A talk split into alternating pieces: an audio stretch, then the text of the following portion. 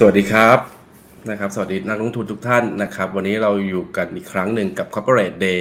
นะครับ วันนี้เราอยู่กับบริษัท Northeast Rubber นะครับ NER หรือว่า NER นั่นเองนะครับ วันนี้เราอยู่กับผู้บริหารระดับสูงของบริษัททั้ง 3 ท่านนะครับ ก็ท่านแรกนะคุณชูวิทย์จึงธนสมบูรณ์นะครับ ประธานเจ้าหน้าที่บริหารนะครับ แล้วก็คุณเกตนารีนะครับ เป็นรองประธานเจ้าหน้าที่ฝ่ายการตลาดนะครับ แล้วก็คุณศักชัยนะครับ เป็น CFO นะครับของทางเนอร์ นะครับ สวัสดีทั้งสามท่านครับ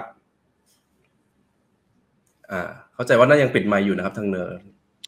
โอเค ได้ยินไหมครับผมได้ยินแล้วครับ ชัดเจนครับ ครับผมได้ได้ได้ยินทางนี้นะครับ ได้ยินครับ ผมโอโอเคเคครับอะ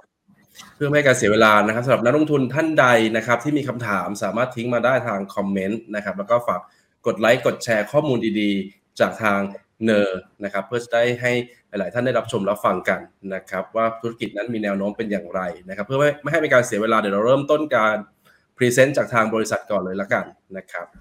ครับเชิญทางสักสิบใช้เวลาสักสิบนาทีฮะครับผมครับผมเชิญเชิญพี่เดชชัยเลยครับครับสำหรับเอ่อบริษัท North East Rubber นะฮะคร่าวๆเนี่ยเรามีผลิตภัณฑ์อยู่ 2 กลุ่มใหญ่ ๆ ด้วยกันก็คือเอ่อผลิตภัณฑ์ไปกลางน้ำอะนะฮะก็จะมี ตัวแปรรูปเอ่อยางพารานะฮะเรามีผลิตภัณฑ์ทั้งหมด 3 ชนิดด้วยกันก็คือยางแผ่นลมควันนะฮะยางอัดแท่ง STR แล้วก็ยางผสมนะส่วนสินค้าที่เป็นสินค้าสำเร็จรูปปลายน้ำก็คือเอ่อปัจจุบันเนี่ยเราจะทำแผ่นปูนอนสำหรับปศุสัตว์นะนะซึ่งกำลังจะวางตลาดอยู่ครับสำหรับหน้าถัดไปนะครับสำหรับ ถัดไปครับสำหรับกำลังการผลิตของบริษัทนะฮะปัจจุบันเนี่ยบริษัทเมื่อปีที่แล้วเนี่ยบริษัทมีกำลังผลิตอยู่ที่ 465,000 ตันนะฮะแล้วก็ปีนี้เนี่ยเรามีการขยายกำลังการผลิตถึง 50,000 ตันนะจะทำให้สิ้นปีนี้เนี่ยเรามีกำลังผลิตรวมอยู่ที่ 515,600 ตันนะครับ แล้วก็ในงวด 6 เดือนที่ผ่านมาเนี่ย เราใช้กำลังการผลิตไปที่ 79%ครับ ถัดไปครับสำหรับยอดขายงวด 6 เดือนปีนี้นะฮะเรามียอดขายอยู่ที่ 184,000 ตันนะฮะเทียบกับ 6 เดือนปีที่แล้วอยู่ที่ 25,000ตันนะก็ยอดขายเราลดลงอยู่ที่ 21 21,000 ตันนะฮะหรือว่า 10.3%ครับ โดยแยกสัดส่วนเป็นการขายในประเทศ 70%นะครับ แล้วก็เป็นขายต่างประเทศ 30%ถัดไปครับสำหรับรายได้แล้วเนี่ย6เดือนปีนี้เนี่ยเรามีรายได้รวมอยู่ที่ 1865 ล้านนะฮะ แล้วก็เทียบกับ 6 เดือนปีที่แล้วอยู่ที่ 11,250 ล้านนะ รายได้เราลดลงจากปีที่แล้วอยู่ที่ 388 ล้านนะ สัดส่วนรายได้ก็เช่นเดียวกันครับ เป็นในประเทศ 70%แล้วก็ต่างประเทศ 30%นะครับ หน้าถัดไปเนี่ยอันนี้ก็จะเป็นตัวอัตรากำไรขั้นต้นนะกับต้นทุนขายของเราเนี่ยใน 6 เดือนปีนี้เนี่ยเราสามารถทำกำไรขั้นต้นนะฮะหรือ cost profit เนี่ยอยู่ที่ 12.75%เทียบกับ 6 เดือนปีที่แล้วอยู่ที่ 12.67%ก็เป็นอัตรากำไรขั้นต้นที่ที่ดีขึ้นนะครับ ถัดไปครับสำหรับตัวค่าใช้จ่ายนะฮะค่าใช้จ่ายขายเนี่ย6เดือนปีนี้เนี่ยเรามีค่าใช้จ่ายขายอยู่ที่ 237 ล้านนะฮะหรือคิดเป็น 2.18%ของรายได้นะฮะเทียบกับปีที่แล้ว เรามีค่าขายอยู่ที่ 321 ล้าน หรือคิดเป็น 2.85%นะครับสำหรับตัวรายได้สำหรับตัวค่าใช้จ่ายขายที่ลดลงเนี่ยหลักๆก็มาจากการที่เรามียอดขายที่ลดลงนะทั้งในประเทศแล้วก็ต่างประเทศทำให้ เราสามารถประหยัดค่าใช้จ่ายตัวนี้ลงได้นะส่วนอีกด้านหนึ่งก็คือจะเป็นตัวค่าใช้จ่ายบริหารครับ ใน 6 เดือนปีนี้เนี่ยเรามีค่าใช้จ่ายบริหารอยู่ที่ 73 ล้าน หรือคิดเป็น 0.67%ของรายได้จากการขายนะเทียบกับ 6 เดือนปีแล้วอยู่ที่ 60 ล้าน หรือคิดเป็น 5.4%นะครับก็เรามีค่าใช้จ่ายขายเพิ่มขึ้นเอ่อค่าใช้จ่ายบริหารเพิ่มขึ้นประมาณ 13 ล้านบาท หลักๆก็จะมาจากตัวเงินเดือน สวัสดิการต่างๆ แล้วก็ค่าที่ปรึกษาครับ ถัดไปครับ อันนี้ก็จะเป็นตัวกำไรก่อนดอกเบี้ยภาษีนะ หรือว่าตัว EBITDA ของเราเนี่ย ใน 6 เดือนปีนี้เนี่ยเรามี EBITDA อยู่ที่ 1,138 ล้านนะหรือคิดเป็น 10.46%นะครับ เทียบกับ 6 เดือนปีที่แล้วอยู่ที่ 1,052 ล้าน หรือคิดเป็น 9.36%นะ อันนี้ก็เป็นตัวเลขที่ดีขึ้นเช่นเดียวกันครับ ถัดไปนะครับตัวนี้ก็จะเป็นตัวกำไรสุทธิครับสำหรับงวด 6 เดือนปีนี้เนี่ยเรามีกำไรสุทธิอยู่ที่ 851 ล้านบาทนะฮะเอ่อเทียบกับปีที่แล้วอยู่ที่ 805 ล้านเนี่ยเรามีกำไรสุทธิเพิ่มขึ้น 46 ล้านนะฮะถ้าเทียบเป็นเปอร์เซ็นต์ของกำไรสุทธิเนี่ย6เดือนปีนี้เรามีกำไรสุทธิอยู่ที่ 7.83%เทียบกับ 6 เดือนปีที่แล้วอยู่ที่ 7.16%ครับ หน้าถัดไปนะ อันนี้ก็จะเป็นตัวเลขตัวงบแสดงฐานะการเงินนะฮะ ในสิ้นงวด 6 เดือนปีนี้เนี่ยเรามีสินทรัพย์รวมอยู่ที่ 14,510 ล้านนะฮะ เทียบกับเเมื่อตอนปลายปีเนี่ยอยู่ที่ 14,239 ล้านก็เรามีสินทรัพย์รวมเพิ่มขึ้น 271 ล้านบาทนะฮะสไลด์ถัดไปครับ อันนี้ก็จะเป็นตัวผลตอบแทนนะครับ ตัวผลตอบแทนต่อสินทรัพย์ หรือ ROA ครับ 6 เดือนปีนี้เนี่ยเรามีผลตอบแทนต่อสินทรัพย์อยู่ที่ 13.19%นะครับ เทียบกับ 6 เดือนปีที่แล้วอยู่ที่ 11.40%อันนี้ก็เป็นผลตอบแทนที่เพิ่มขึ้นนะครับ ส่วนตัว ROE เนี่ยเรามีผลตอบแทนอยู่ที่ 33.66%ครับ เทียบกับ 6 เดือนปีที่แล้วอยู่ที่ 34.46%ก็ลดลงเล็กน้อยนะฮะ สำหรับตัวอัตราส่วนนะฮะเอ่อหนี้สินต่อส่วนของผู้ถือหุ้นนะครับใน 6 เดือนปีนี้เนี่ยเรามีนี้สินต่อส่วนของผู้ถือหุ้นหรือ DE นะอยู่ที่ 1.49 เท่านะครับ เทียบกับปีที่แล้วเมื่อสิ้นปีเนี่ยอยู่ที่ 1.61 เท่านะส่วนตัวอัตราหนี้สินถ้าคิดเฉพาะหนี้สินที่มีแต่ภาระดอกเบี้ยนะจะอยู่ที่ 1.37 เท่านะฮะเทียบกับ เมื่อสิ้นปีอยู่ที่ 1.52 เท่าจะเห็นว่าอัตราส่วนทั้งสองอันเนี้ยเป็นอัตราส่วนที่ดีขึ้นครับสำหรับผลการดำเนินงานของงวด 6 เดือนออพอสรุปได้ประมาณนี้นะครับเดี๋ยวอันดับต่อไปก็จะขอเชิญคุณเก่นนลี ให้รายละเอียดในหัวข้อต่อไปครับ ครับเดี๋ยวขอบคุณครับพี่ครับเดี๋ยวคุณเกียรตินารีจะใช้เวลาประมาณสักห้านาทีนะครับตัวตัว Market Outlook เราจะ ตัดออกไปเลยนะครับ เพราะว่ากลัวกลัวตอบคำถามได้น้อย ซึ่งเข้าใจว่าน่าจะมีคำถามในเกี่ยวกับเรื่องพวกนี้อยู่แล้ว ค่อยตอบทีเดียวนะครับ แต่ว่าเราจะนำเสนอในเรื่องของ ESG แล้วกันครับ ให้ทุกท่านทราบว่าเราเรื่องของอนาคตเราไปถึงไหนแล้วครับ ก็มามามาฟังในเรื่องของผลิตภัณฑ์สำเร็จรูปของเราอะนะคะ ตอนนี้ก็สโลแกนของเราก็คือ Cutter Good Choose Cutter f e x นะคะก็เป็นแผ่นปูนอนที่ผลิตขึ้นมาจากยางธรรมชาติล้วนๆ แล้วก็ทำความสะอาดง่าย สามารถลดเรื่องของอัตราความเสี่ยงของตัวงัวนะคะ แล้วก็ช่วยลดในเรื่องของการออนุบาลในเรื่องของอสัตวบาล สัตวแพทย์ แล้วก็เป็นราคาที่สามารถจับต้องได้ แล้วก็เพิ่ม productivity ของผลิตภัณฑ์ลงไปด้วยเราจะขอข้ามไปดูในเรื่องของ global cow cow mat market growth เลยนะคะ ในสไลด์ที่ อ่าค่ะ ก็ดูแนวโน้มแล้วว่าตลาดในเรื่องของ cow mat เนี่ยมันก็จะมีการเติบโตในทุกๆปีนะคะ แล้วก็เราก็วางแผนในเรื่องของการขายก็คือเป็น sales forecast สไลด์ถัดไปเลยค่ะ อยู่ที่ quarter 4อยู่ที่ประมาณ106มี106ล้านบาทนะคะเอ่อตอนนี้เนี่ยมาดูในเรื่องของการอัปเดตการติดตั้งเครื่องจักรเลยค่ะ ตอนนี้เรามีการติดตั้งเครื่องจักรไปเกือบจะแล้วเสร็จแล้วนะคะ แล้วก็เริ่มจริงๆเเริ่มมีการผลิตไปบางส่วนแล้วด้วยนะคะ ตั้งแต่เมื่อประมาณสองสามวีคที่แล้วนะคะ ตอนนี้ผลิตภัณฑ์ของเราอะค่ะกำลังไปดีแคลร์ในเรื่องของคาร์บอนฟุตปรินด้วยนะคะคราวนี้ขอข้ามไปในส่วนของ ESG เลยดีกว่าค่ะ เพราะว่าเราอยากให้ทุกคนทราบว่าตอนนี้เรากำลังทำอะไรอยู่ เกี่ยวกับเรื่องของ sustainability บ้างนะคะ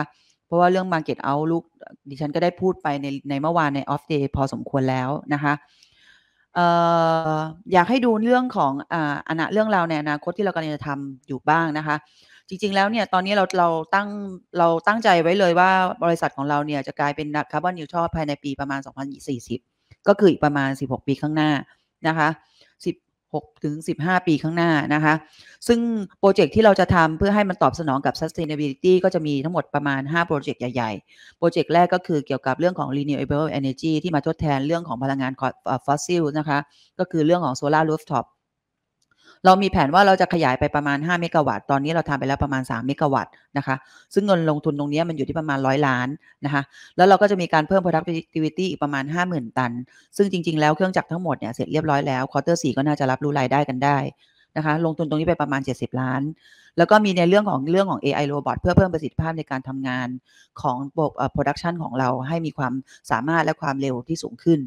มีการมุ่งเน้นไปเรื่องของการทำ R&D ในเรื่องของสินค้าสำเร็จรูป หรือว่าสินค้าปลายน้ำของเรามากขึ้นน่ะนะคะ ซึ่งตรงนี้เราให้เงินลงทุนอยู่ที่ประมาณ 310 ล้าน ในส่วนสุดท้ายเนี่ยที่เราให้ความสำคัญพอสมควรก็คือในเรื่องของการทำ OEM ที่เป็นซัพพลายเออร์หลักในการทำสินค้าสำเร็จรูปให้เราบางส่วน เราจะสามารถเพิ่ม volume จากตัว5มา510,000 ตัน จากการประมาณการในปีนี้ จะกลายเป็น 550,000 ตันในประมาณปีหน้านะคะ เรื่อง ESG ที่เราทำอยู่ในตอนนี้นะคะ เราทำไปค่อนข้างจะเยอะมากนะคะ ไม่ว่าจะเป็นเรื่องของสิ่งแวดล้อม เรื่องของธรรมาภิบาลแล้วก็เรื่องของสังคมเเรามองว่าสินค้าของเราเนี่ยเป็นสินค้าเกษตร ซึ่งมันจะต้องเกี่ยวข้องกับเรื่องของการเปลี่ยนแปลงของอุณหภูมิเป็นหลัก เพราะฉะนั้นเนี่ยเราค่อนข้างจะให้ความใส่ใจกับเรื่องของการเปลี่ยนแปลงของสภาพภูมิอากาศค่อนข้างจะมาก เราคอนเซิร์นในเรื่องของอ่าอ่า zero waste ในโรงงานนะคะ เรื่องของการ จัดการบริหารจัดการน้ำนะคะ เรื่องของการใช้ renewable energy ไม่ว่าจะเป็น biogas หรือ solar rooftop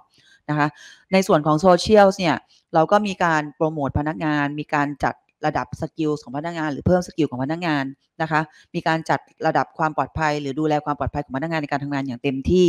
แล้วก็มีการส่งเสริมชุมชนในเรื่องของห้องสมุดเพื่อการเรียนรู้ แล้วก็เรื่องของอสารปรับปรุงดินเพื่อเกษตร เพื่อเกษตรกรที่ยั่งยืนนะคะ ในเรื่องของธรรมาภิบาลเนี่ยเรามีการมุ่งเน้นไปเรื่องของการให้ความรู้ให้ความเข้าใจกับทางซัพพลายเออร์ในเรื่องของการจัดส่งวัตถุดิบที่มีคุณภาพนะคะแล้วก็มีการบริหารจัดการในเรื่องภายใต้ธรรมาภิบาลที่ดี แล้วก็ใส่ใจในความสำคัญกับการกับลูกค้าและความพึงพอใจของลูกค้าเป็นหลัก สุดท้ายแล้วเรามีการพัฒนาหรือการพยายามปรับปรุง skill ของเราให้ก้าให้เข้าไปสู่ในเรื่องของ innovation ที่มันมากขึ้น นะคะ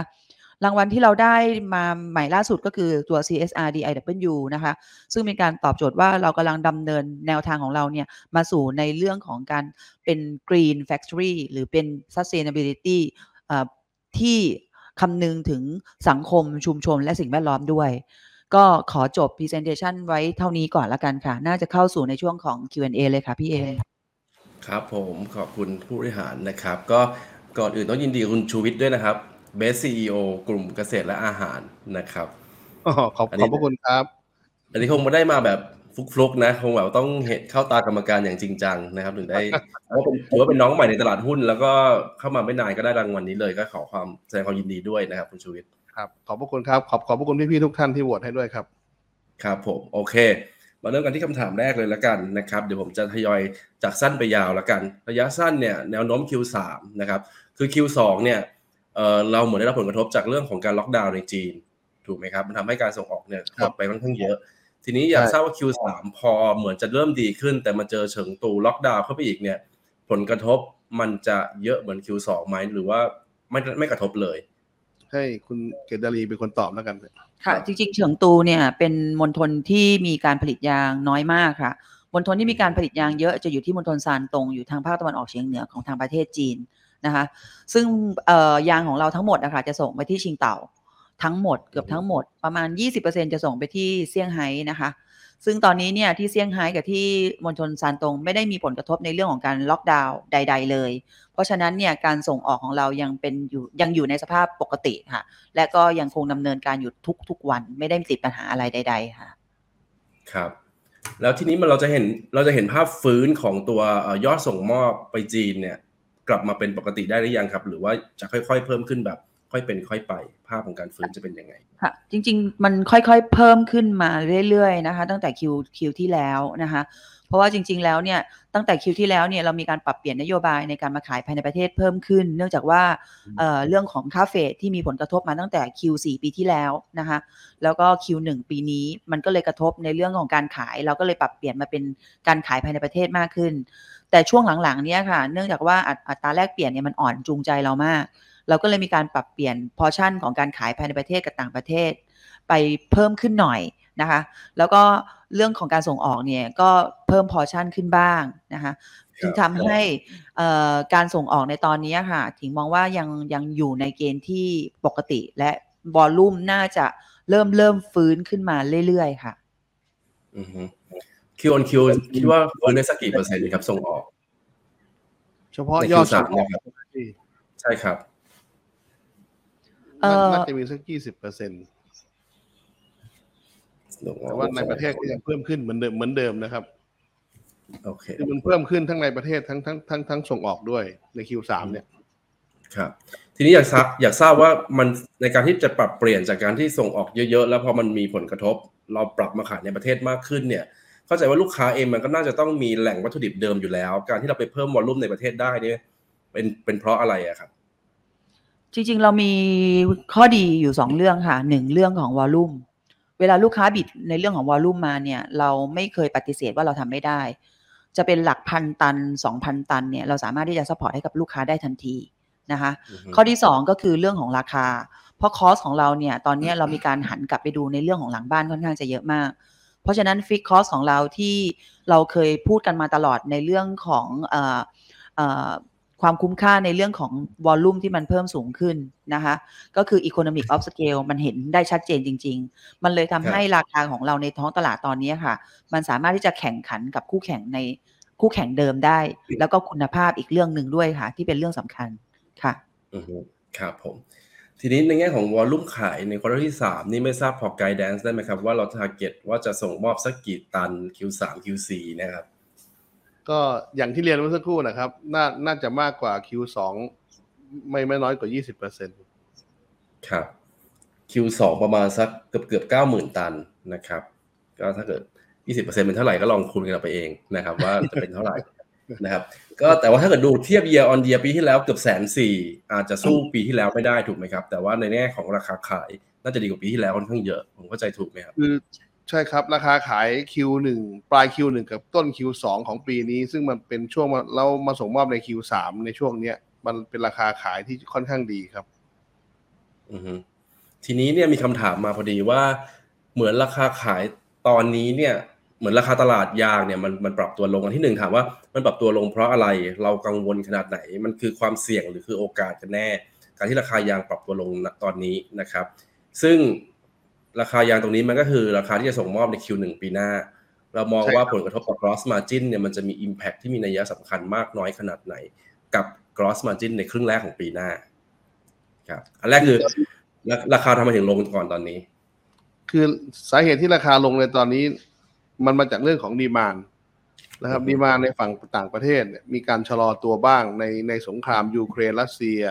ซึ่งยุโรปเองทางฝั่งค่ายมิชลินเอง หรือว่าค่ายใหญ่ ๆ ในยุโรป ก็มีการลดกำลังการผลิตลงในบางโรงงานของเขานะครับประมาณสักสิบเปอร์เซ็นตนะครับฝั่งญี่ปุ่นเองก็ยังไม่ได้กระทบมากนัก ยังมีกระทบแค่ฝั่งฝั่งฝั่งฝั่งทางทางยุโรปฝั่งเดียว แต่ตัวเลขฝั่งอเมริกากำลังจะเพิ่มขึ้น นะครับ จากตัวเลขเศรษฐกิจที่อเมริกามีออกมาค่อนข้างดีต่อเนื่องนะครับ แล้วการขึ้นดอกเบี้ยตรงนี้ดูแล้วไม่ได้กระทบกับความสามารถในการทำงานของคนอเมริกาสักเท่าไหร่นะครับ เป็นแนวโน้มที่ค่อนข้างดีนะครับ แล้วกลับมาต่อบคำถามที่ที่บอกว่าราคาขายช่วงนี้ซึ่งส่งมอบ Q1 ปีหน้าจะเป็นยังไงนะครับ มันจะเป็นราการขายช่วงสั้น จังหวะราคาขายแบบนี้นะครับ ถ้าราคาลงแบบนี้ในการขายเราจะขายยาวขึ้นนะครับ เพื่อเพื่อกระจายราคาแบบนี้ไปไว้ทุก ๆ เดือนให้มันมากขึ้นนะครับ ราคาแบบนี้หมายความว่าราคาที่ยังสูงอยู่หรือว่าราคาที่ที่ถูกลคืองตอนนี้เราซื้อของถูกลงถูกไหมฮะนะฮะเอาตรงๆราคาราคาในวันนี้บวกมาจิ้นได้น้อย ได้น้อยกว่าปกติอืมได้ได้น้อยครับได้น้อยกว่าขาขึ้นใช่ไหมครับแต่แทนที่ว่าเราเราจะส่งมอบแค่แค่สี่เดือนล่วงหน้า เราก็ไปส่งมอบถึงหกเดือนล่วงหน้าแต่ตอนนี้มคือเราเราลากยาวไปแล้วมันมีมันมีพรีเมียมในการในการขายประมาณสักสามสิบเหรียญยี่สิบเหรียญแล้วแล้วแต่เดือน ซึ่งอ่าลูกค้ากลุ่มเนี้ยเขายอมซื้อยาวเขาอยากซื้อยาวอยู่แล้ว แต่ว่าเราอะที่ไม่ค่อยยอมขายยาวให้เขาเพราะว่าเรามองว่า work- working cap เราไม่พอนะครับแต่ปัจจุบันพอราคาถูกลงมันทำให้ working cap เราใช้น้อยลง แต่ว่าเราขายยาวขึ้นมันก็ทำใช้เท่าเดิมได้ อ่าฮะโอเคนะครับก็คือเพื่อราคาขายของเราสักสักเท่าไหร่ครับเพื่อตัวความเข้าใจก็คือ ราคามันลงก็จริง แต่ว่าการที่เราไปขายยาวๆเนี่ย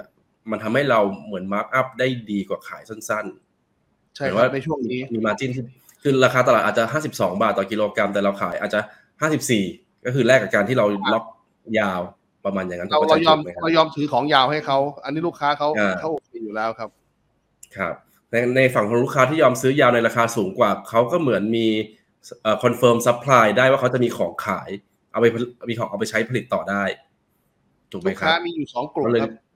อือฮึคืออย่างนี้พี่ลูกค้ามีอยู่สองกลุ่มลูกกลุ่มหนึ่งที่เป็น end user เขาเขาก็จะซื้อในในกับเราปกติ แต่ลูกค้าที่ซื้อยาวแบบนี้ส่วนมากจะเป็นเทรดเดอร์อ่าฮะพวกนี้คือเขาได้มีของขายเขาเก่งกำไร อือฮึเขาเขาเก็งกำไรโดยตรง เพราะว่ามันมีมันมีอะไรที่ซับซ้อนมากกว่านั้นอีกเดี๋ยวให้คุณถิงลองลองเล่าให้ฟังเรื่องที่ว่าตลาดยางที่เซี่ยงไฮ้ที่เขาเทรดกันเขาเป็นยังไงครับค่ะจริงๆหนิงอยากให้มองตรงตลาดจีนสักนิดนึงอะค่ะ เรามีการจับตัวเลขของตลาดจีนมาโดยตลอดเลยค่ะพี่เอ็มว่า เอ๊ะทำไมวอลลุ่มของจีนมันมีความขยับขึ้นลงยังไงในแต่ละเดือน เราไปเห็นตัวเลขตัวเลขหนึ่งค่ะ ก็คือเป็นตัวเลขการนำเข้าของยางมิกซ์เจอร์ก็คือยางผสมนะคะนะของจีนในเดือนอมิถุนาที่ผ่านมาค่ะ เพิ่มค่อนข้างจะเยอะมาก ซึ่งมันเป็นการบ่งบอกว่าจีนน่ะมันมีการคอนซูมยางเพื่อใช้ผลิตสินค้าสำหรับบริโภคภายในประเทศเพิ่มขึ้นนะคะ ซึ่งเราก็ กลับไปดูอีกว่า เอ๊ะ แล้วมันเกิดอะไรขึ้นทำไมถึงมีการบริโภคภายในประเทศมากขึ้น มันเหมือนมันมีกลุ่มของลูกค้ากลุ่มบางกลุ่ม ที่จะต้องใช้ยางในการทำมาหากินมากขึ้น นั่นก็คือเรื่องของกลุ่มเกษตรกรและกลุ่มของ mining กลุ่ม mining คือกลุ่มอะไรกลุ่มพวกที่ทำเหมืองแร่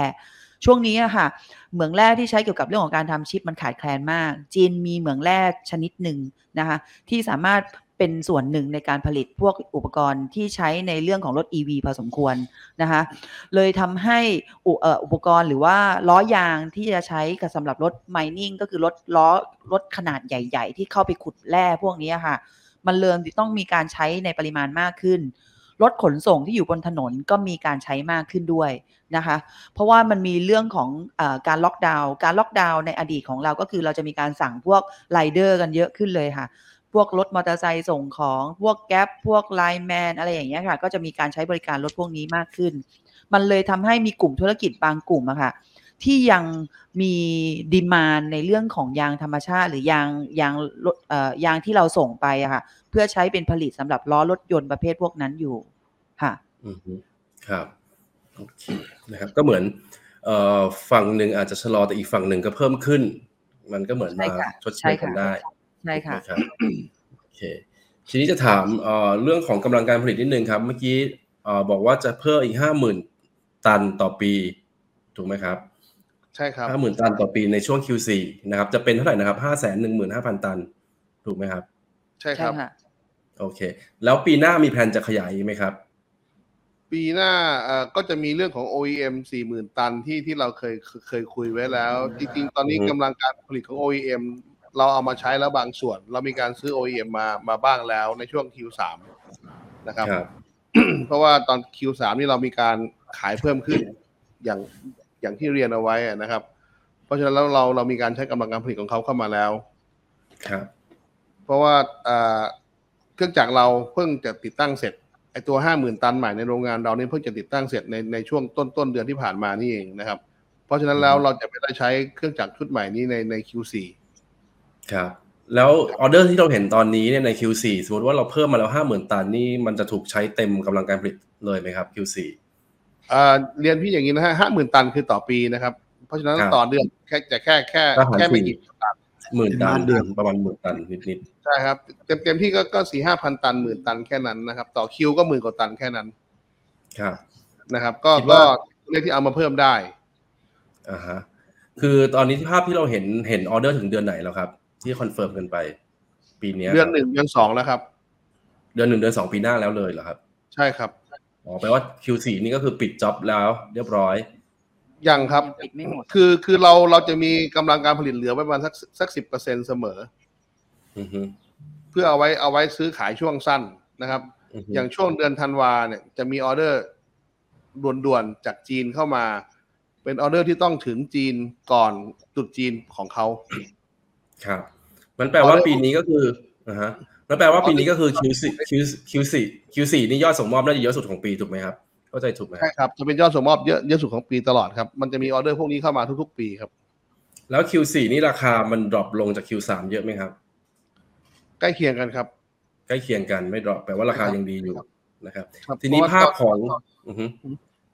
ทีนี้ gross margin ก็คือ Q2 เนี่ย11.7%น่าจะ bottom แล้วถูกไหมครับ ผมเข้าใจถูกเนาะ Q3 Q4 ควรจะต้องดีกว่านะครับทีนี้ Q1 Q2 ปีหน้าที่บอกว่าราคาเริ่มลงแล้วเนี่ยมันจะกลับไปเท่ากับ Q2 ไหมครับ ก็คือ 11.7 เรามอง gross margin ครึ่งแรกปีหน้าว่าว่าจะก่อนพี่ต้องใช้ประก๊มาอณตมาที่นึงกอสหรือเน็ตครับ gross กอส margin เราได้ครับสิบกอสกอสเราได้สิบสองจุดเจ็ดห้าครับสิบสองจุดเจ็ดห้าพี่เอ็มครับถ้าคิวไหนนะครับถ้าเจ็ดถ้าเจ็ดนั่นมันเน็ตแล้วครับ อ๋อ ไม่ใช่ 11.7 Q2 อย่างเดียวอะครับ ใช่ไหมผม ตัวเลขผมไม่ฮะ Q สองที่ผ่านมาเราเป็นสิบสองจุดเจ็ดโอเค12.7อ๋ออ่านั้นใช่ใช่ใช่ครับ ใช่ไหมแล้วก็มีเน็ตเน็ตที่เจ็ด Cost เจ็ดนะครับจุดเจ็ดจุดแปดนี่เองแล้วทีนี้เรามองว่าภาพครึ่งแรกของปีหน้า ยังยืน12ได้อยู่ไหมครับ กับราคาที่ลงมาตค่ออนนนี้ ข้างมั่นใจพี่คือคือราคาขายอาจจะลดลงนะครับ แต่ว่าเรามีการจัดการภายในเราได้ดีขึ้นนะครับ อย่างเช่นพลังงานไฟฟ้าที่มีการปรับเพิ่มราคา แต่ว่าทางเราไม่กระทบ เพราะเรามีพลังงานทดแทนใช้ของเราเองอือฮึซึ่งพอพอถึงปลายปีเอ่อต้นปีหน้าเนี่ยเราจะมีการติดโซลาร์เซลล์เพิ่มอีก 2 เมกนะครับทำให้เราแทบตอนกลางวันนี่เราแทบจะไม่ต้องซื้อไฟฟ้าใช้เลยอือฮึนะครับอันนี้ประหยัดต้นทุนได้สักกี่บาทเอ่อประมาณสักเดือนประมาณสักสี่ห้าล้านบาทครับ อืมโอเค ทีนี้เนี่ยไอตัว SGNA ตอนควอเตอร์สองเนี่ยเหมือนมันลดลงค่อนข้างเยอะ ทีนี้พอจีนพอการส่งออกเริ่มเยอะขึ้นเนี่ย SGNA มันมันจะมันจะกลับมาเท่าระดับเดิมไหมครับ ตัวค่าใช้จ่ายในการขายบริหารนะครับเอ่อค่าค่าใช้จ่ายในการขายอ่ามันจะจะเพิ่มมาตัวเดียวก็คือตัวเรื่องของค่า cess อือฮึนะครับ ซึ่งซึ่งซึ่งไม่ได้ไม่ได้ไม่ได้มันมันไม่ได้กระทบต้นทุนเรา เพราะว่าเวลาเราขายค่า cess พวกนี้เราบวกเข้าไปในราคาขายของที่เราขายของให้ลูกค้าแล้วครับ ครับอ่าโอเค แล้วเรื่องของตู้คอนเทนเนอร์ค่า freight อะไรพวกนี้มันดูดีขึ้นมากน้อยขนาดไหนครับ ตอนนี้ จริง ๆ ตอนนี้ค่าค่า freight อะค่ะมันลดลงมาค่อนข้างจะเยอะมาก จากราคาสูงสุดที่เราเคยจองไว้เนี่ยฮะนะมันอยู่ที่ประมาณพันสี่ร้อยพันห้าร้อยนะคะตอนนี้มันลงมาเหลือประมาณห้าร้อยเหรียญครับก็ก็ลงมาประมาณหกสิบหกสิบเปอร์เซ็นต์นะคะ ก็โอ้จริง ๆ แล้วเนี่ยแนวโน้มมันดีขึ้นเยอะค่ะ ปริมาณของตู้คอนเทนเนอร์ก็สามารถที่จะจัดหาได้ตามตามความต้องการของเรา คุณภาพของตู้คอนเทนเนอร์ก็เป็นคุณภาพของตู้คอนเทนเนอร์เกรด A ไม่เหมือนในอดีตนะคะที่ตู้อะไรเราก็ต้องรับไว้ก่อนใช่ค่ะตู้อะไรเราก็ต้องรับไว้ก่อน เพราะว่าเราต้องการ volume ในการส่งออกมากกว่า ที่จะต้องมานั่งสกรีนเรื่องของตู้คอนเทนเนอร์แต่ตอนนี้เราสามารถเลือกได้ค่ะว่าเราขอตู้เกรด A เพราะไม่งั้นเราก็จะมีปัญหากับทุกลูกค้าปลายทางในเรื่องของคุณภาพของสินค้าด้วยเมื่อค่ะเมื่อก่อนได้ตู้มานี่ต้องเอาก็ดีตู้ไปใจให้ช่างตรวจก่อน ถ้ามันรั่วต้องปะให้เขาก่อนแล้วค่อยเอาไปใส่ของอ๋อไม่งั้ตู้นรั่วก็ต้องยอมถูกไหมครับก็ต้องเอาครับต้องเอาแล้วก็เอาไปปะให้เขาด้วยไม่งั้นสินค้าเราต้องปให้อีกต่างหากป่าให้แล้วต้องจ่ายแพงกว่าเดิมอีกต่างหากถูกไหมครับใช่ค่าทำเฟรกันตขตอนนานี้ดนั้นนะครับอ่าฮะสถานการณ์โอเคดีขึ้นค่ะสถานการณ์เรื่องเรื่องระบบโลจิสติกมันดีขึ้นค่ะ ก็คือดูไม่น่าห่วงเหมือนเหมือนตอนปีที่แล้วกับต้นปีนี้แล้วถูกไหมครับ ใช่ครับใช่ค่ะ ใช่คือค่ะจีนจีนล็อกดาวน์รอบนี้มันไม่ได้ล็อกดาวน์ในท่าเรือใหญ่ ๆ เพราะฉะนั้นการที่จะเอาตู้คอนเทนเนอร์ไปกักกักเอาไว้ที่ท่าเรือเหมือนเหมือนช่วงก่อนนะมันมันมันยังไม่ได้เกิดขึ้นนะครับอือฮึเพราะฉะนั้นสถานการณ์ตู้มันยังเป็นปกติอยู่ครับ ครับโอเค มีคำถามจากทางผู้ชมบอกว่ากำลังการผลิตที่เราบอกว่า Q4 เราจะกันเอาไว้กับเกือบสิบเปอร์เซ็นเนี่ย ปกติแล้วมันถูกใช้บ้างไหมครับ ใช้ทุกปีครับ ใช้ทุกปีเต็มไหมครับเอ่อค่อนข้างเต็มครับอ่าฮะก็คือเป็นเหมือนออเดอร์เร่งด่วนย้อนกลับไปดูตัวเลขเราเอ่อสามสี่ปีที่ผ่านมา Q4 เป็นเป็น Q ที่เราขายสูงสุดตลอด อือฮึโอเค มีคำถามว่าตัว BYD นะครับรถรถไฟฟ้าของจีนเนี่ยมาค่ะตั้งกำลังการผลิตในไทยเนี่ย มองว่าเรามีโอกาสได้ประโยชน์อะไรบ้างไหมครับ หรือแม้กระทั่งแบรนด์อื่นๆเทสลาเองก็จะมาเหมือนกัน จริง ๆ ได้ประโยชน์เต็ม ๆ เลยค่ะ เพราะว่าจริง ๆ เรามีการ supplyยางของเราให้กับโรงงานจีนที่มาผลิตล้อรถยนต์ในเมืองไทยอยู่แล้วนะคะอืมโรงงานในในเมืองไทยที่เป็นสัญชาติจีนเนี่ยค่ะส่วนใหญ่ก็จะมีการผูกกันอยู่แล้วกับทาง BYD นะคะถ้ายอดผลิตรถยนต์ BYD เพิ่มสูงขึ้นเท่าไหร่ ความเอ่อความเอ่อ ความสามารถในการผลิตล้อรถยนต์ของไทยที่เป็นสัญชาติจีนนะคะก็จะต้องเพิ่มขึ้นเท่านั้น ซึ่งลูกค้าของเราก็จะเป็นลูกค้ากลุ่มประเภทพวกนี้อยู่แล้วอะค่ะอือฮึแล้วทีนี้ในแง่ของ EV car เนี่ยล้อรถยนต์มันเหมือนรถสันดาปทั่วไปไหมครับ หรือว่าใช้ยางน้อยลง หรือใช้อะไรทดแทนได้ไหมครับเอ่อเป็นเป็นล้อเดียวกันเหมืคอรับนกันเลยค่ะแต่ว่าถ้า EV car เนี่ยมันจะมีอยู่อย่างหนึ่งก็คือว่าตอนออกตัวของรถ EV นะครับเอ่อ จะมีการกินหน้ายางมากกว่ารถเครื่องยนต์สันดาปเนื่องจากรอบที่ออกตัวมันเป็นรอบที่เร็วเลย เพราะว่ามอเตอร์ไฟฟ้ามันปั่นเร็วเร็วขึ้นไปทันทีนะครับ เพราะฉะนั้นแล้วถ้าใช้รถ EV car เนี่ยการเปลี่ยนยางจะเร็วขึ้นนะครับอืมการใช้ยางจะมากขึ้นครับ โอเค มันก็อันนี้เป็นคำถามที่ถามเยอะเหมือนกันว่า คนบอกว่าได้ประโยชน์จาก EV car แต่ว่าไม่รู้ว่า EV car มันใช้ยางอย่างอื่น แทนได้หรือไม่หรือไม่นะครับ ก็คำตอบก็คือไม่น่าจะมีอะไรมาแทนได้ณปัจจุบัน แล้วก็มันต้องอยู่บนถซ้นนครับำอาจจะต้องเปลี่ยนยางบ่อยกว่าเดิมอีกต่างหากนะครับใช่ครับ ใช่ครับโอเคอะ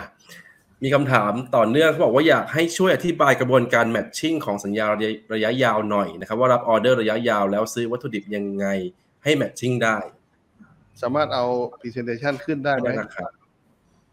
ได้ไหมจริง ๆ อย่างนี้เดี๋ยวถึงออะธิบายโอเคคร่าว ๆ ดีกว่าค่ะ เหมือนอย่างนี้ค่ะ วันนี้เราซื้อยางมาประมาณพันตันนะคะอ่าเราซื้อยางมาหนึ่งพันตัน เราได้ราคายางประมาณห้าสิบาทง่าย ๆนะคะ เราก็ครับต้องขายยางหนึ่งพันตันออกไปวันนี้เหมือนกัน ถ้าในมือเรามี long term contract นะคะ อยู่ประมาณห้าประมาณห้าร้อยตัน เราก็จะเก็บยางเอาไว้ห้าร้อยตันสำหรับ long term contract เอาไว้ก่อน ส่วนที่อือฮึเหลืออีกห้าร้อยตันที่เราซื้อมา เราก็จะเอาไปขายแบบเป็นสปอต ซึ่งราคาขายแบบเป็นสปอตก็ต้องเป็นราคาขายที่อ้างอิงจากราคา 50 บาทที่เราซื้อในวันนี้บวกกับต้นทุนของเราทั้งหมดที่ผลิตแล้วก็ส่งออกค่าใช้จ่ายในการบริหาร และบวกมาจิ้นของเรา เราก็จะขายออกไปไม่ต่ำกว่า 55 บาท ซึ่งจริง ๆ แล้วเราวางกอสมาจิ้นไว้อยู่แล้วว่าเอ่อต้องไม่ต่ำกว่าอยู่ที่ประมาณ 12-15%ตามอือฮึสภาวะการของตลาด เพราะฉะนั้นเนี่ยในการทำงานเนี่ยเราก็จะมีการ match อย่างเนี้ยค่ะ ทุกๆวัน ซื้อวัตถุดิบมาเท่าไหร่ เราก็ต้องขายออกให้หมดภายในวะปริมาณเท่านั้นที่เรามีการซื้ออือฮึเนี่ยค่ะ นี่คือหลักการของการทำ matching แต่เราจะมาแบ่งเป็นอ่า long term หรือ spot เราก็จะแบ่งเป็นครึ่งครึ่งๆของ volume ที่เรามีการซื้อทุกวัน เสริมนิดนึงนะครับ ตัว spot เนี่ยไอตัว long term เนี่ยมันจะเราจะรับลองเทอมตามกำลังการซื้อของของเราได้ ภายภายในวันนั้น ซึ่งเราจะเอาตัวเลขที่น้อยสุด มามาเป็นอืมตัวเลขในการรับรองเทอมในแต่ละปี สมมติว่าครับโอเคเราเรามีตัวเลขการซื้อยางได้วันหนึ่งต่ำสุดห้าร้อยตัน เราก็จะรับรองเทอมแค่วันละห้าร้อยตัน ก็เท่ากับว่าเดือนละหมื่นห้าแค่นั้นอือฮึอือฮึซึ่งซึ่งตรงนี้มันทำให้เราแมทชิ่งได้ทุกวันของลองเทอมนะครับ ส่วนที่เกินส่วนที่เกินห้าร้อยตันไปอันนั้นคือส่วนที่เป็น spot ทุกๆวันอือฮึก็คือ long term รับได้ห้าร้อยตันถูกไหมครับ สมมุตินะฮะอันอันมันเป็นตัวเลขสมมุติร้อยโอเค นะครับ แต่ว่าแล้วก็คือเรามีตัวเลขเรามีตัวเลขหนึ่งของเราว่าโอเค เราซื้อยางได้น้อยสุดในฤดูกาลที่ใบใบยางมันร่วง แต่เรายังจะต้อง matching ยางทุกวันอยู่ เพราะฉะนั้นเราเราจะมี long term ตรงเนี้ยในตัวเลขที่ที่เราที่เราสามารถหาได้น้อยสุดในแต่ละวัน ครับ จะเป็นตัวเลขลองเทอมของเรา เมื่อกี้ที่คุณชูวิทย์บอกว่าตอนนี้เราก็เริ่มมีการทำ OE เอ่อเหมือนไปจ้างคนอื่นผลิตแทนด้วยแปลว่าออเดอร์เราตอนนี้ก็คือเกินกว่ากำลังการผลิตที่เรามีเหรอครับ ใช่ครับเอ่อในใน Q1 Q2 ที่ผ่านมาเรามีการแมนเทนนั้นเครื่องจักรของเราบ้างนะครับ เราก็เลยอือฮึมีการอ่าจ้าง OEM ทำนะครับ เรามีอือฮึอ่าอ่าเรามียอดผลิตในโรงงานเราอยู่ที่ประมาณสักประมาณ 80%เท่านั้นในช่วงที่ผ่านมาครับ ครับเอ่อไม่ทราบทาร์เก็ตปีหน้ายอดขายสักกี่แสนตันนะครับ ยังคงที่5 0 0แสนตันครับห้าแสนตัน แต่ห้าแสนตันก็น้อยกว่ากำลังการผลิตเรานะครับ แต่เราก็มี OEM ด้วย ใช่ครับ ใช่ครับ ถูกต้องครับ ปีหน้าเราจะมีกำลังการผลิตรวม OEM ด้วยที่5 5 0 0 0 0ตันโดยประมาณอือฮึนะทีครับนี้เนี่ยในเราแง่ของครับครับในแง่ของดีมานตอนนี้เรามั่นใจไหมขนาดไหนครับ ว่าจะไปถึงได้ห้าแสนห้าหมื่นตัน อะห้าแสนตันบวกบวกๆขึ้นไปเนี่ย คือคือค่อนข้างมั่นใจครับ เพราะว่าลูกค้าที่ที่เราค้าขายอยู่ทุกคนก็ยังไม่มีใครปิดโรงงาน อือฮึไม่กลัว recession ยุโรป อะไรอย่างเงี้ยครับที่ยุโรปมันจะเกิดในฝั่งทางลูกค้ายุโรปมากกว่า อืมอือฮึนะครับเอ่อจีนจีนยังยังยัง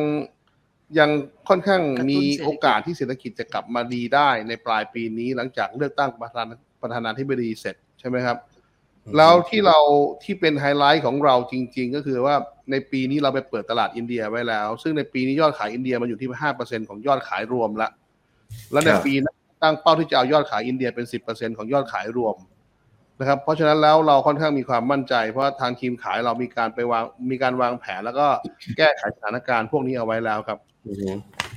โอเค ยอดขายรวมสิบเปอร์เซ็นก็คือประมาณสักห้าหมื่นตันมาจากอินเดียใช่ครับใช่ครับซึ่งก็แปลว่าก็คือกำลังผลิตที่ที่เพิ่มขึ้นมาใหม่นี่ก็คือเพื่อรองรับอินเดียโดยเฉพาะ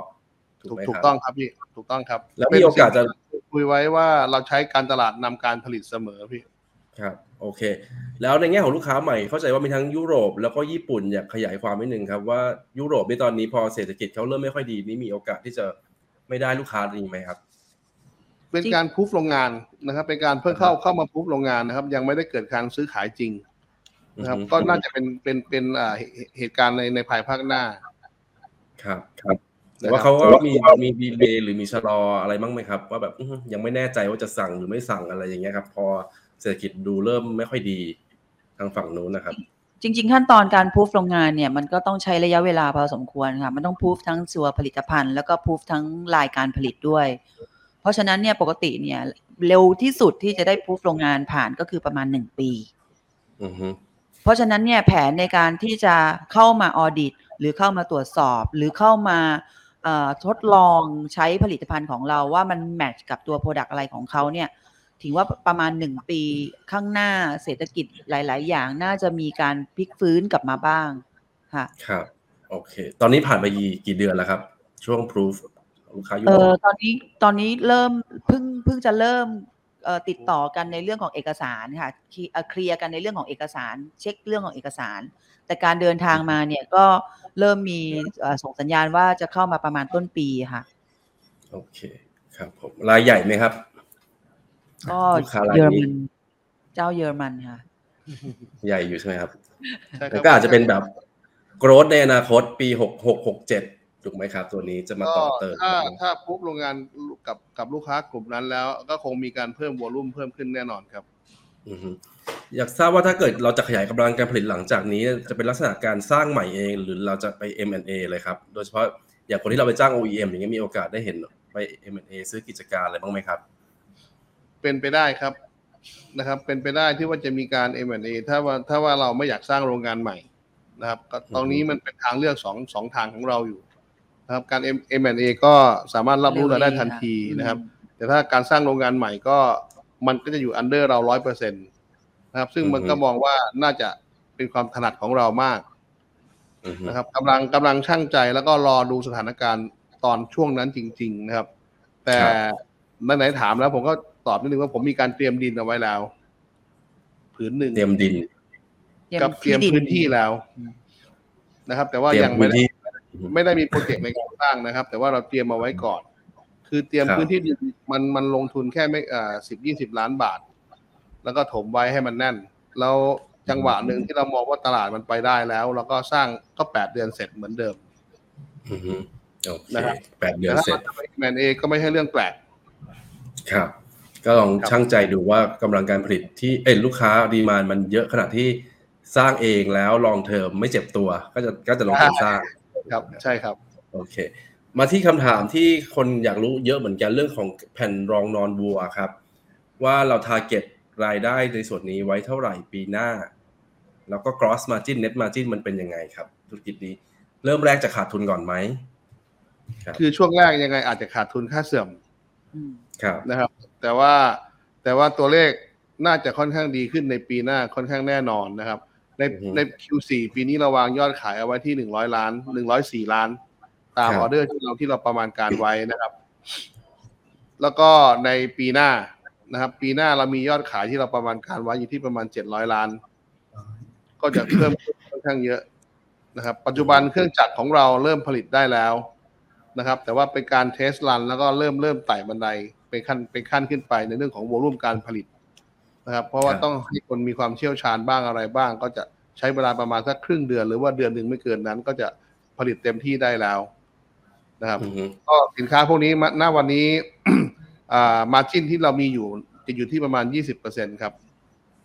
อันนี้คือ net หรือว่า gross ครับ เน็ตครับที่ทาร์เก็ตไว้เน็ตมาจิ้นยี่สิบเปอร์เซ็นต์ใช่คก็รับคือสองเท่าของค่าค่าเฉลี่ยเนอร์ปัจจุบันนี้เลยเพราะ ตอนนี้เจ็ดแปดเปอเกืร์อบเซ็นต์สามเท่าสามเท่า เกือบสามเท่า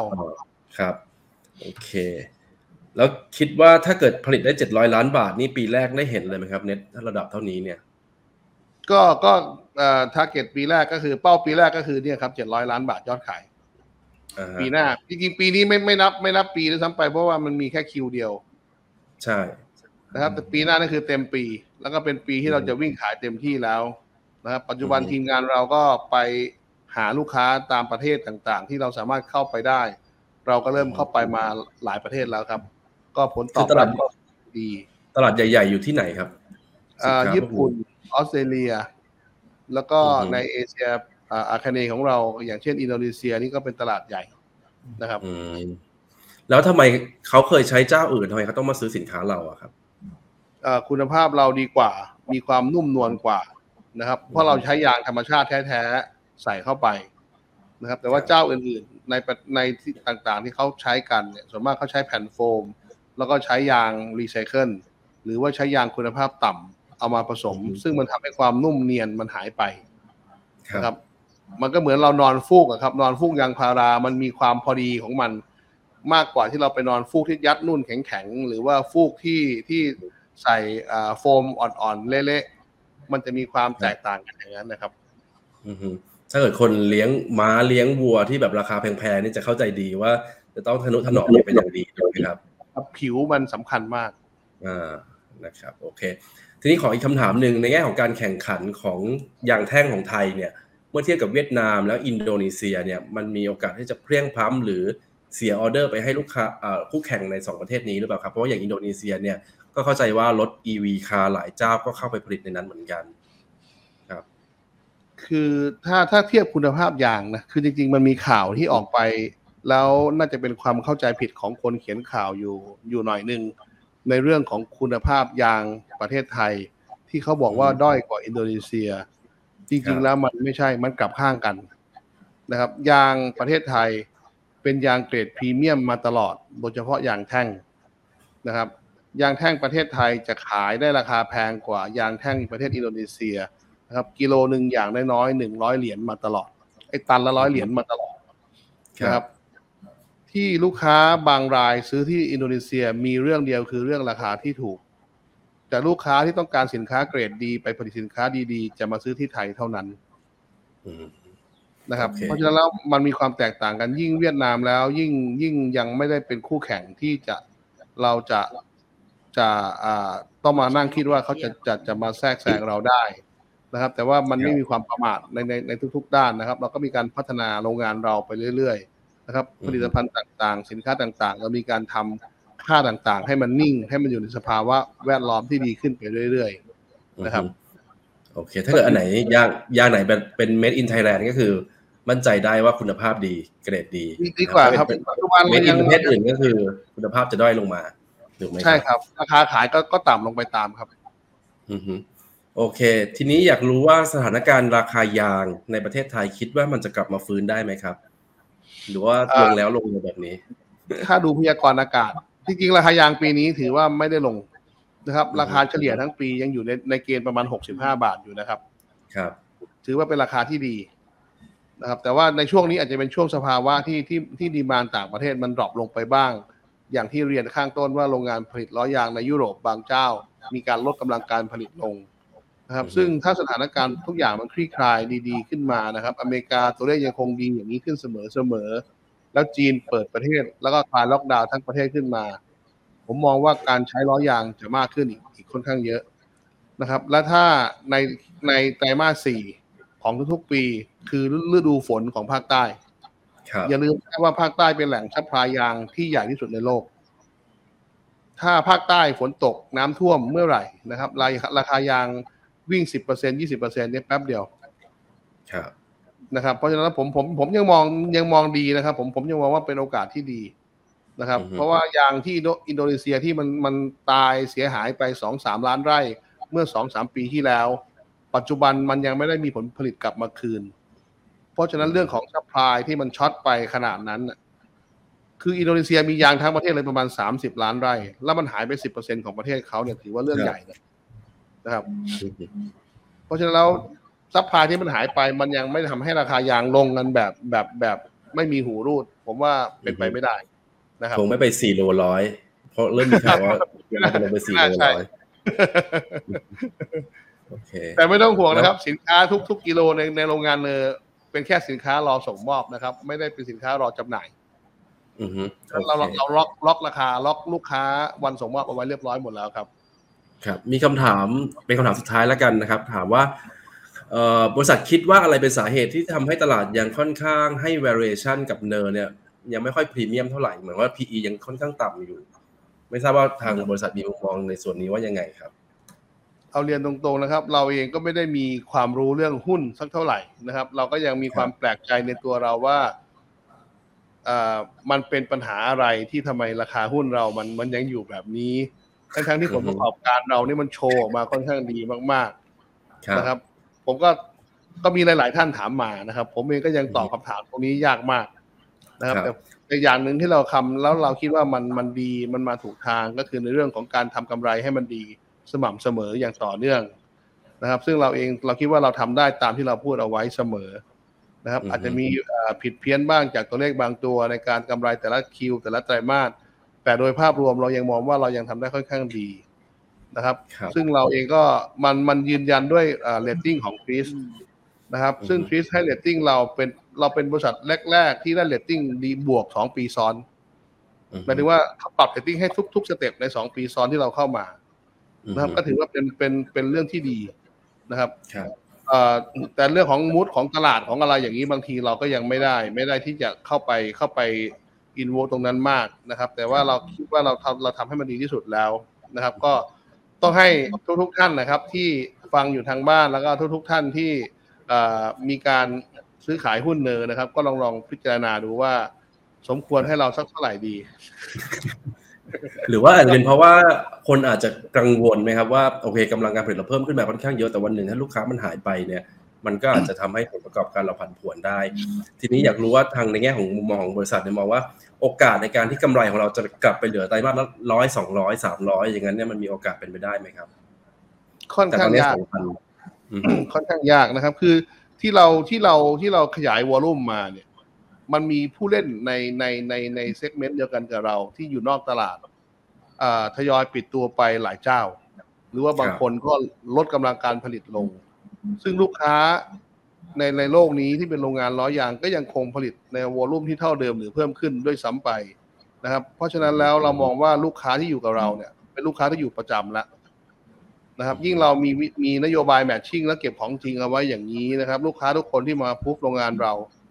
สิ่งแรกที่เขาพอใจคือเห็นกองยางเยอะๆในโรงงาน ซึ่งเขามีความมั่นใจว่าถึงราคายางขึ้นยังไง เราก็ยังส่งของเหมือนเดิม ซึ่งก็เป็นเรื่องจริงนะครับ เราไม่เคยขึ้นราคายางขึ้น เราไม่เคยไม่ส่งของเลยนะครับครับนั่นคือเอกของเราตัวหนึ่งในการขายของ ครับผมโอเค มีคุณ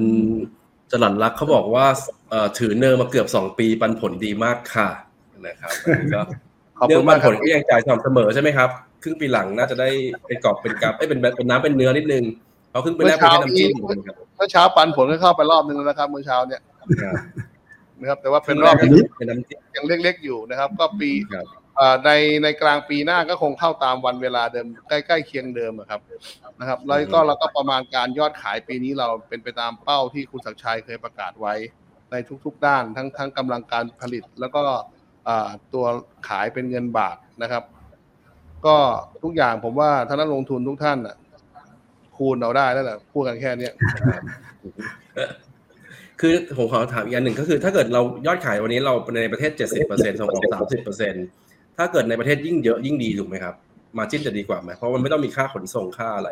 ค่าบริเอ่การอไม่ฮะทุกอย่างมันถูกบวกเข้าไปแล้วครับ มันมันมันไม่ต่างกันมันขึ้นอยู่กับความต้องการณช่วงนั้นๆมากกว่านะครับแต่ว่าของเราเองเนี่ยลูกค้าหลักๆของเราที่เป็นประเทศที่จากประเทศจีนแล้วมาตั้งโรงงานยางในเมืองไทย พวกนี้เป็นลูกค้าหลักของเราทั้งสิ้นนะครับ เพราะฉะนั้นแล้วเราจะมีสัญญาใจกับลูกค้าอย่างหนึ่งก็คือการช่วยเหลือกัน ในแง่ของการส่งมอบนะครับ สถานการณ์ที่หาตู้คอนเทนเนอร์ไม่ได้เราก็ส่งมอบในโรงงานในเมืองไทยให้เขาได้ สถานการณ์ที่เราตู้คอนเทนเนอร์คล่องตัวขึ้นมาอย่างตอน Q3 ปีนี้เขาก็ให้เราส่งไปส่งยางไปไว้ที่โรงงานที่ประเทศจีนของเขาเอาไว้มากขึ้นอีกหน่อยหนึ่งเป็นการสต็อกสินค้าเอาไว้ทำงานเผื่อมีปัญหาในเรื่องของตู้ช็อตอีกครับ นะครับโอเคเราก็จะเป็นบริษัทที่ค่อนข้างได้เปรียบในเรื่องพวกนี้ในการสวิชไปมาระหว่างลูกค้าของเราเองในการส่งออกหรือว่านำหรือว่าใช้ในประเทศ อือฮึนะครับ โอเค